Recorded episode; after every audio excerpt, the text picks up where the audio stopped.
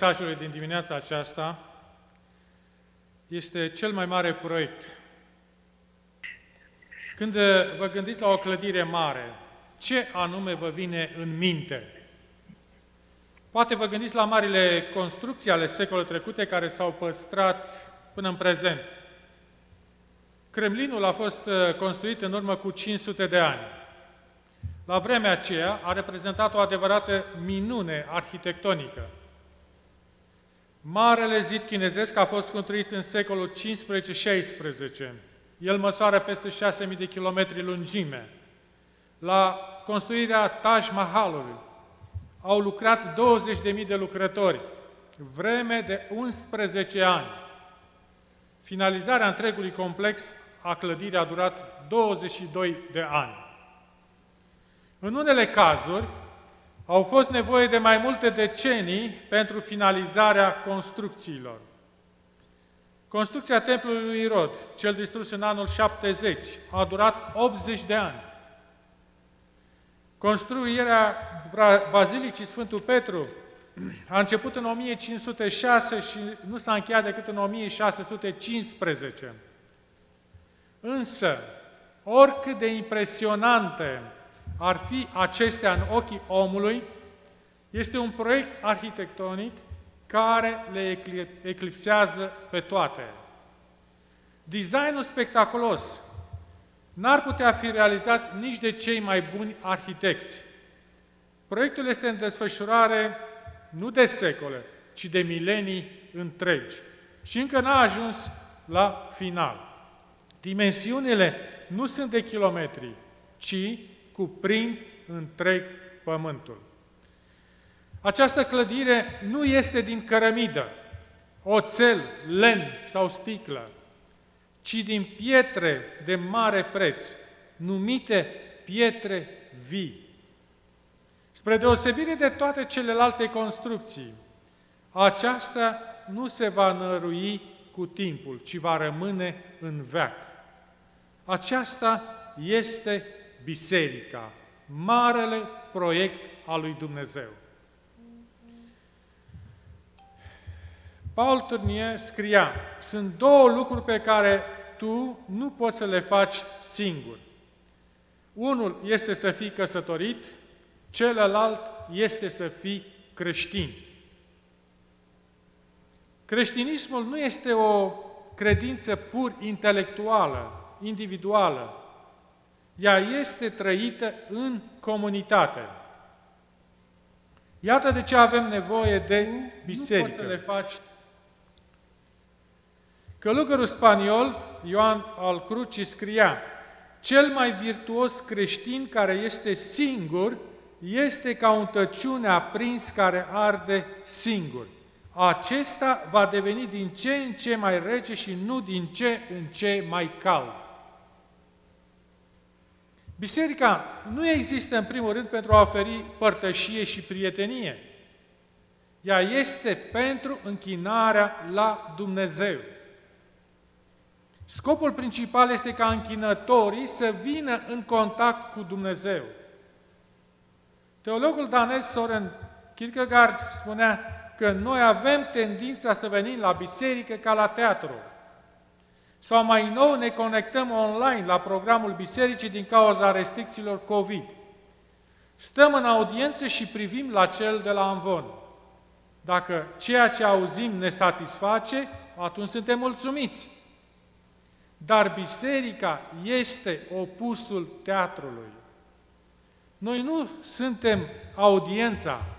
În biserică, Dumnezeu este audiența pentru închinarea noastră. Ceea ce contează este ceea ce are loc în inimile credincioșilor. Când serviciul divin se încheie, nu te întreba cu ce am rămas de acolo, ci mai degrabă întreabă-te, a fost Dumnezeu mulțumit cu închinarea mea? E nevoie să te uiți dincolo de amvon, să te uiți la Dumnezeu. O astfel de perspectivă te ajută să treci peste stângăcia cu care uneori sunt prezentate programele de la Amvon. C.S. Lewis scria, Mi-au displăcut foarte mult imnurile creștine pe care le-am considerat a fi poeme de mâna a doua, scrise pe o muzică de mâna a doua. Dar, mergând la biserică, am văzut că acele imnuri erau cântate cu așa devoțiune de câte, de câte un enoriaș, încât am realizat că eu nu sunt vrednic să leg sandalele acelui creștin. Nu mai cântăm în biserică din cauza situației COVID, dar ideea rămâne. Să te focalizezi prin, pe închinarea ta mai degrabă decât te a sta ca un critic de teatru emițând judecăți de valoare. Unii spun că biserica nu e necesară pentru un creștin. Winston Churchill a spus că el se raportează la biserică mai degrabă ca la un zid de susținere din exterior, adică el o susține din afară. Dar Biblia spune să nu părăsim adunarea noastră cum au unii obicei. În Evrei, capitolul 10, versetul 25. Însă sunt, unii sunt prea comozi pentru a veni la închinare împreună cu ceilalți credincioși. Scriitoarea Nancy Mers nu era sigură de credința ei în Dumnezeu. Dar a început să frecventeze biserica pentru a-și pregăti inima în cazul în care credința ar putea invada inima ei. Ea a învățat că nu mergi întotdeauna la biserică cu credință, mai degrabă mergi cu mâinile goale și câteodată biserica le umple. Renumitul uh, scriitor uh, Philip Yancey spunea, Credința poate fi trăită doar în comunitatea creștină. Ori de câte ori am abandonat biserica pentru un timp, eu am fost acela care a suferit. Credința mea s-a diminuat și crustra de neiubire se întărea. Deveneam mai rece și nu mai cald. În biserică sunt înconjurat de oameni diferiți de mine. La suprafață avem puține lucruri în comun, Însă, consacrarea noastră față de Dumnezeu este ceea ce avem în comun.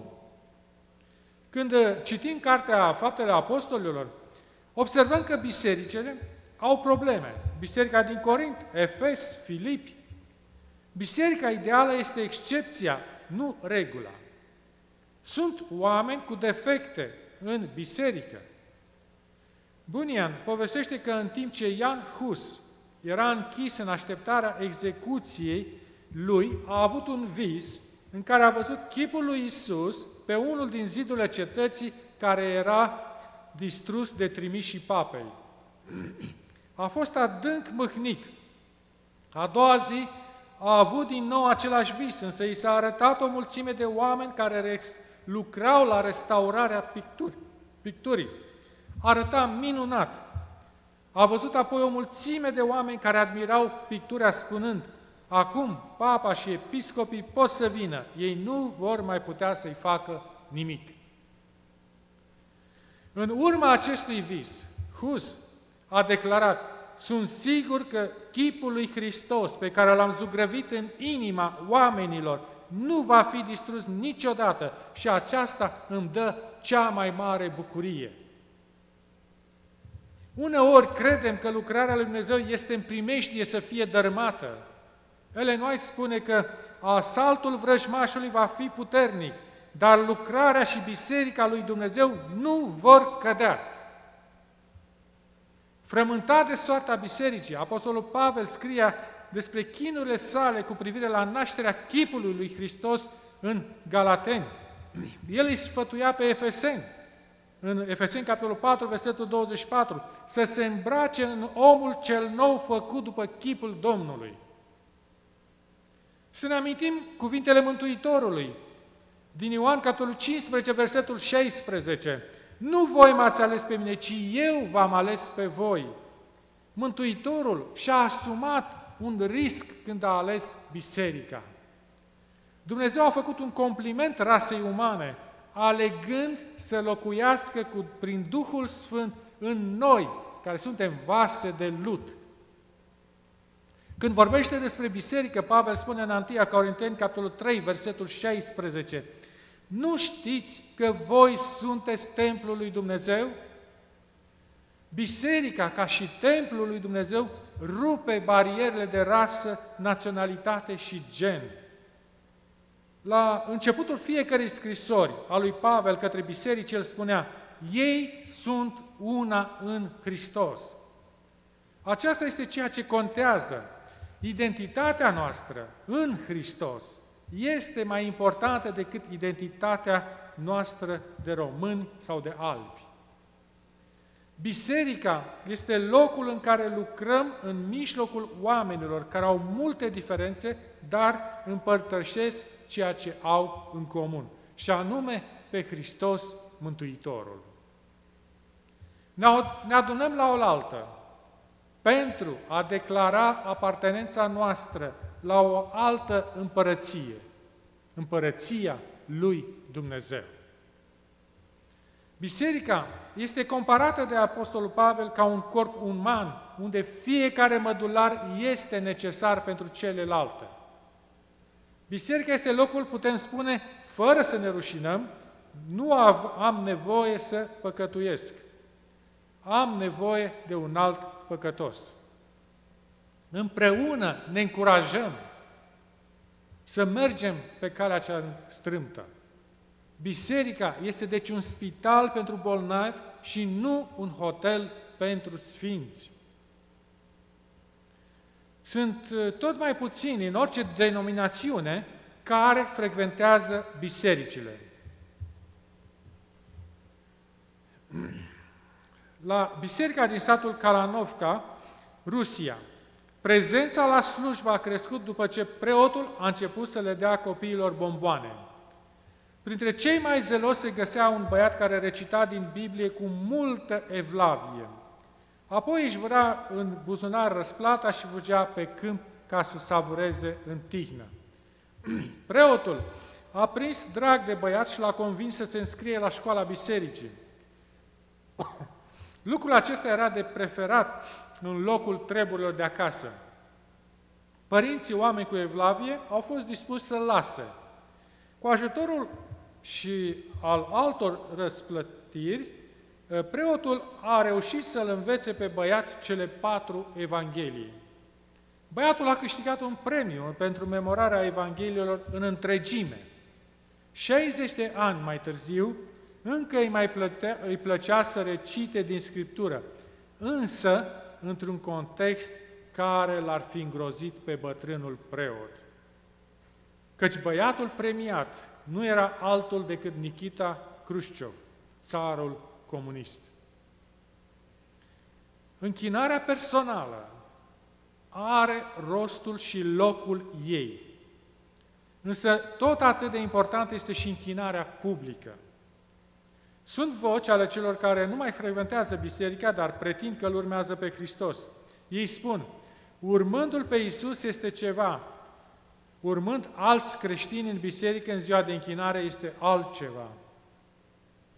Iar un predicator italian din secolul XV obișnuia să spună, există doar două tipuri de creștini, cei care cred sincer în Dumnezeu și în lucrarea Lui Mântuitoare și cei care tot atât de sincer își fac iluzia că ei cred.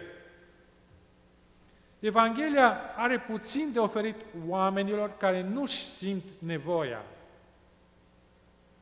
Luca, capitolul 18, versetul 9 la 13. Domnul Iisus a spus pilda a doi oameni care s-au suit la templu să se roage. Unul era fariseu și altul vameș. Fariseul stătea în picioare și a început să se roage în sine astfel. Dumnezeule, îți mulțumesc că nu sunt ca ceilalți oameni, hrăpăreți, nedrepti sau chiar ca vameșul acesta. Vameșul stătea departe și nu îndrăznea nici ochii să-și ridice spre cer, ci se bătea în piept și zicea, Dumnezeule, ai milă de mine, păcătosul. Evaluarea celor doi o face Mântuitorul în versetul 14, care spune, Eu vă spun că mai degrabă omul acesta s-a coborât acasă socotit neprihănit decât celălalt. Căci oricine se înalță va fi smerit și oricine se smerește va fi înălțat. Biserica este destul de mare pentru a-l ridica pe cel umil și destul de mică pentru a-l umili pe cel înălțat. Iar Domnul Hristos a spus în predica de pe munte, Binecuvântat este cel sărac în duh, cel ce își plânge soarta și este persecutat. Pocăința înseamnă să admit că nu eu, ci Dumnezeu este calificat să-mi spună mie cum să trăiesc. Biserica este și locul unde pot veni cu durerea mea. De ce aici? Pentru că biserica a fost fondată de Mântuitorul. Matei, capitolul 16, versetul 18 spune, Pe această piatră voi zidi biserica mea și locu- porțile locuinței morților nu o vor birui. Iar 1 Corinteni, capitolul 10, versetul 4, și stânca era Hristos. Dar cea mai mișcătoare imagine a bisericii este cea de familie.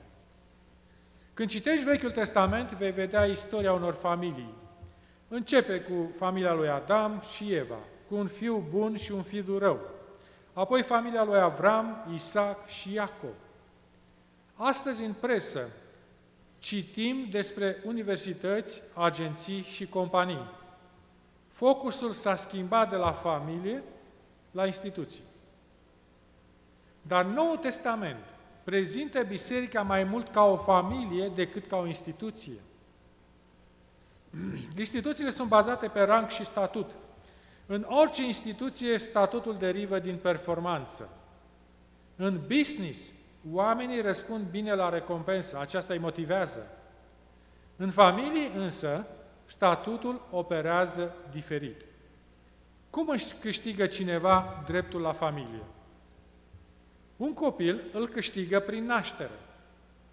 Un copil care nu are performanțe școlare nu este izgonit din familie.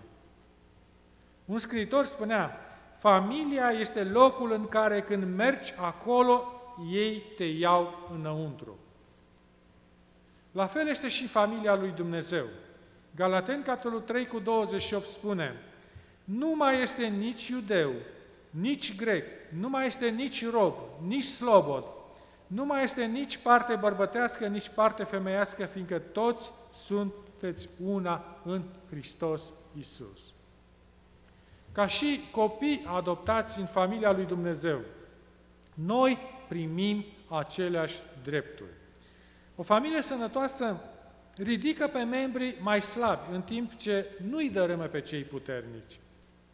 Cuvintele mamei lui John Wesley sunt memorabile, care spun așa, pe care, pe care copil al meu îl iubesc cel mai mult? Pe cel bolnav până se face bine, pe cea care a părăsit căminul până se întoarce acasă. Împărăția lui Dumnezeu ne cheamă să depindem nu de performanța noastră, ci de a Lui. Nu suntem chemați să realizăm, ci să-L urmăm pe Mântuitorul. De aceea biserica nu este un loc pentru competiție sau performanță. Nu este nevoie de superstaruri aici. Aici toți suntem membri ai echipei. Biserica nu este un loc pentru aroganță, mândrie, vanitate sau egoism. Cu toții am fost chemați să fim slujitori ai lui Dumnezeu.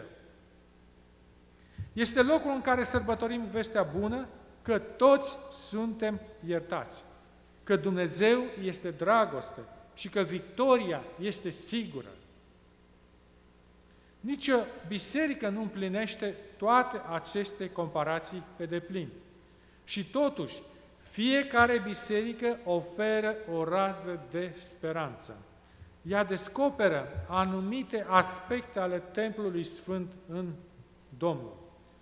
Și așa cum spune Efeseni, capitolul 2, versetul 21 cu versetul și 22, prin el și voi sunteți zidiți împreună ca să fiți un locaș al lui Dumnezeu prin Duhul. Pentru aceste motive, merită să te deranjezi, să te unești cu credincioși în ziua de închinare și nu numai atunci. Ca ființe umane, noi îi cauzăm multă durere lui Dumnezeu. Și totuși, El rămâne pasionat pentru noi. N-ar trebui să avem și noi aceeași atitudine față de membrii bisericii, ca și față de cei din afara ei? Luca, în capitolul 4, versetul 6, spune despre Mântuitorul. A venit în Nazaret unde fusese crescut și după obiceiul său în ziua sabatul a intrat în sinagogă. Domnul Isus avea obiceiul să meargă la biserica din zilele lui. Nici noi să nu facem altfel, fie fizic, fie online. Fiind credincios în Nazaret și Betleem, Mântuitorul a fost piesa din marele mozaic al lui Dumnezeu.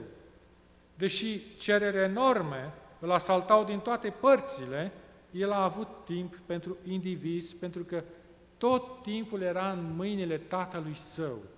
De aceea, pacea și nu neliniștea izvora în el, din el. Într-o singură instanță a fost neliniștit Mântuitorul, până la agonie, în Ghesemani.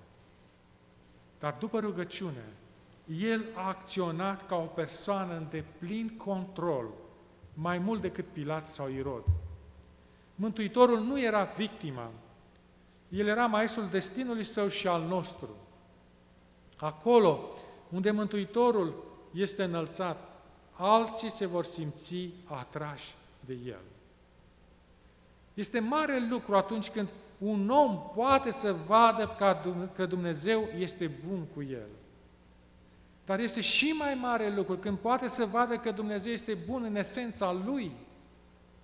Când va realiza aceasta, îi se va închina și va spune exact ca în Psalmul 33 cu versetul 5, Bunătatea Domnului umple pământul. Iisus a zis ucenicilor în Marcu capitolul 8, versetul 15 la 17, Luați seama să vă păziți bine de aluatul fariseilor și de aluatul lui Irod. Ucenicii erau atât de siguri că știu răspunsul. Ziceau între ei, fiindcă nu avem pâini. Ei fuseseră martori la miracole mulțirii pâinilor. Despre ce altceva ar fi putut să vorbească Mântuitorul decât despre pâine? Mântuitorul le-a zis, pentru ce vă gândiți când aveți pâini? Tot nu pricepeți și tot nu înțelegeți? Aveți inima împietrită? Aveți ochi și nu vedeți? Aveți urechi și nu auziți? Tot nu înțelegeți? Este o admonestare grea adresată ucenicilor. Domnul Iisus continuă cu avertizarea. Voi sunteți sarea pământului, dar dacă sarea își pierde gustul, prin ce își va căpăta iarăși puterea de a săra? Atunci nu mai este bună la nimic decât să fie lepădată afară și călcată în picioare de oameni. Așa spune în Matei capitolul 5, versetul 13. La serviciul ritual se adăuga sare la fiecare jertfă. Aceasta însemna că numai neprihănirea lui Hristos putea face ca serviciul să fie primit de Dumnezeu. Referindu-se la această practică, Mântuitorul a zis, orice jertfă va fi sărată cu sare. Să aveți sare în voi înșivă și să trăiți în pace unii cu alții. Dacă sarea și-a pierdut gustul, dacă temerea de Dumnezeu este numai din gură, nu este nicio putere spre bine. Ellen White scria, trebuie să fiți părtași la harul Domnului Hristos pentru a fi un miros de viață spre viață. Atunci nu va mai fi nicio rivalitate, nici căutarea interesului propriu, nici dorința după locul cel mai de frunte.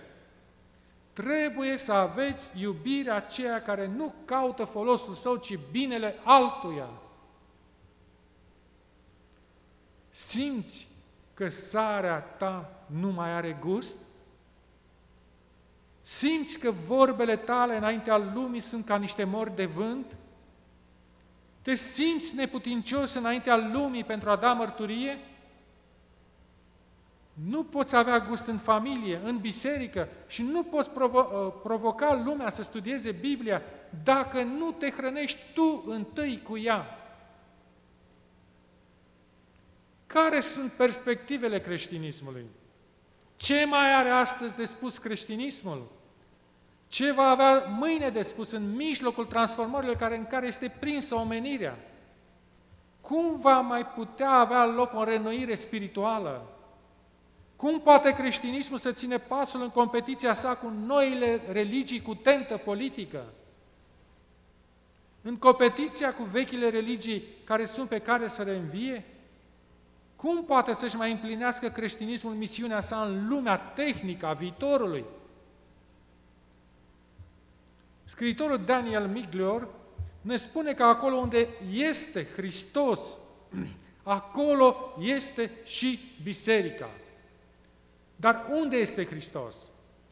Doctrina creștină ar spune, Hristos este acolo unde sunt oficiate sacramente și cuvântul este propovăduit așa cum trebuie.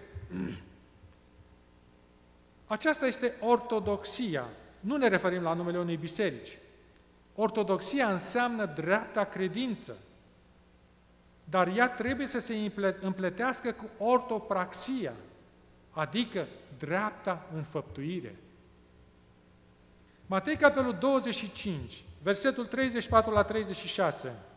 Împăratul va zice celor de la dreapta lui, Veniți binecuvântații tatălui meu de moșteniți împărăția care v-a fost pregătită de la întemeierea lumii. Căci am fost flământ și mi-ați dat de mâncat, mi-a fost sete și mi-ați dat de băut, am fost trăin și m-ați primit, am, și m-ați primit, am fost gol și m-ați îmbrăcat, am fost bolnav și ați venit să mă vedeți, am fost în temniță și ați venit pe la mine. Domnul Hristos se identifica cu cei săraci, flămânzi, bolnavi și întemnițați. Cei care slujesc nefericicilor de pe pământ slujesc Mântuitorului. Daniel Miglor spune că biserica nu este doar biserica urechii în care Evanghelia este predicată și auzită. Biserica nu este doar biserica ochiului înaintea căruia sacramentele sunt oficiale, oficiate. Biserica este și biserica mâinii întinse pentru ajutor. Este nevoie să lăsăm biserica să fie biserică. Trupul lui Hristos în mijlocul lumii.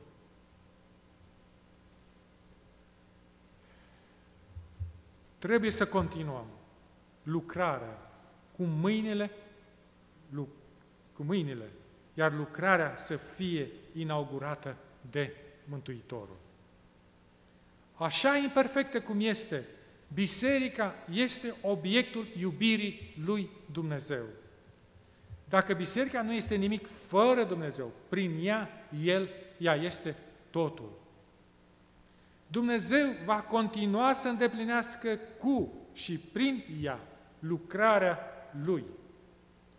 Avem făgăduința din Efeseni, capitolul 3, versetul 10, care spune, pentru că domniile și stăpânirile din locurile cerești să cunoască azi, prin biserică, înțelepciunea nespus de felurită a lui Dumnezeu.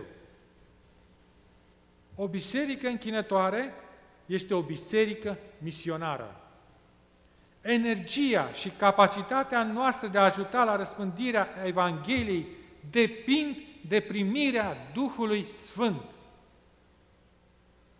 Ellen White spunea că lucrarea se va încheia cu o revărsare mai mare a Duhului Sfânt decât la cinzecime. Să ne rugăm pentru primirea Duhului Sfânt să ne cercetăm viețile pentru a ne pregăti pentru revărsarea Lui. Cum privește Dumnezeu biserica? Malcolm Muggeridge sugera, pe când Dumnezeu se uita la creaturile Lui, dezamăgirea cântărește puțin împotriva dragostei Lui inepuizabilă. În urmă cu 150 de ani, Părintele Damien, misionar belgian, a început să planteze biserici pe insula Molokai. A plantat câteva biserici în zona principală a insulei. Mai era însă o regiune unde nimeni nu se dusese de bunăvoie. Era o mică peninsulă separată de restul insulei printr-un perete de piatră înalt de 100 de metri. Singura cale de acces era fie prin escaladarea peretelui de piatră, fie cu barcă. Pe acea peninsulă, hawaienii își abandonau leproșii. Părintele Damien a simțit milă pentru oamenii aceia, alungați din mijlocul semenilor lor. A mers și a lucrat acolo. Așa cum făcuse și pentru ceilalți locuitori ai insulei. I-a ajutat să-și construiască locuințe. A trăit în mijlocul lor, cu dorința de a le sluji în orice mod posibil. Au trecut 15 ani. Într-o zi, în timp ce gătea, s-a întâmplat să-i se prelingă pe picior puțină apă clocotită. Și-a dat seama că n-a simțit nimic. A mai lăsat să cadă câteva picături și nimic.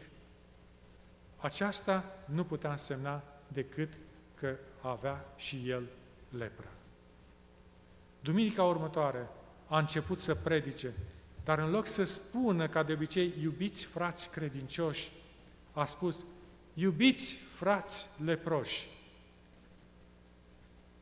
Devenise unul asemenea lor în toate privințele, chiar și în privința suferinței. Filipeni, capitolul 2, versetul 6 și 7 spune Hristos, deși a avea chipul lui Dumnezeu, s-a dezbrăcat pe sine însuși și a luat chip de rob, făcându-se asemenea oamenilor. Comentând aceasta, Ellen White scrie, acesta i-a fost un sacrificiu de bunăvoie. Iisus ar fi putut rămâne alături de Tatăl, ar fi putut păstra gloria cerească și închinarea îngerilor, dar El a ales să coboare de pe tronul Universului. Hristos a fost tratat așa cum meritam noi, pentru ca noi să fim tratați așa cum merita El. El a fost condamnat pentru păcatele noastre la care n-a contribuit cu nimic, pentru ca noi să putem fi îndreptățiți prin neprihănirea Lui, la care noi nu am contribuit cu nimic. El a suferit moartea care era a noastră, ca noi să putem primi viața care era a Lui. Vorbim atestea despre iubirea lui Dumnezeu pentru noi, dar cât de rar vorbim despre iubirea noastră pentru El. Și tot mai rar despre iubirea noastră pentru semeni. Călugărul spaniol Ioan al Cruci scria, la sfârșit vei fi întrebat despre iubire. Învață, deci, să iubești. Chiar o încheia cu Efeseni, capitolul 3, versetul 20 și 21 iar acelui ce prin puterea care lucrează în noi poate să facă nespus mai mult decât cerem sau gândim noi. A Lui să fie slava în biserică și în Hristos Iisus, din neam în neam, în vecii vecilor. Amin. Amin.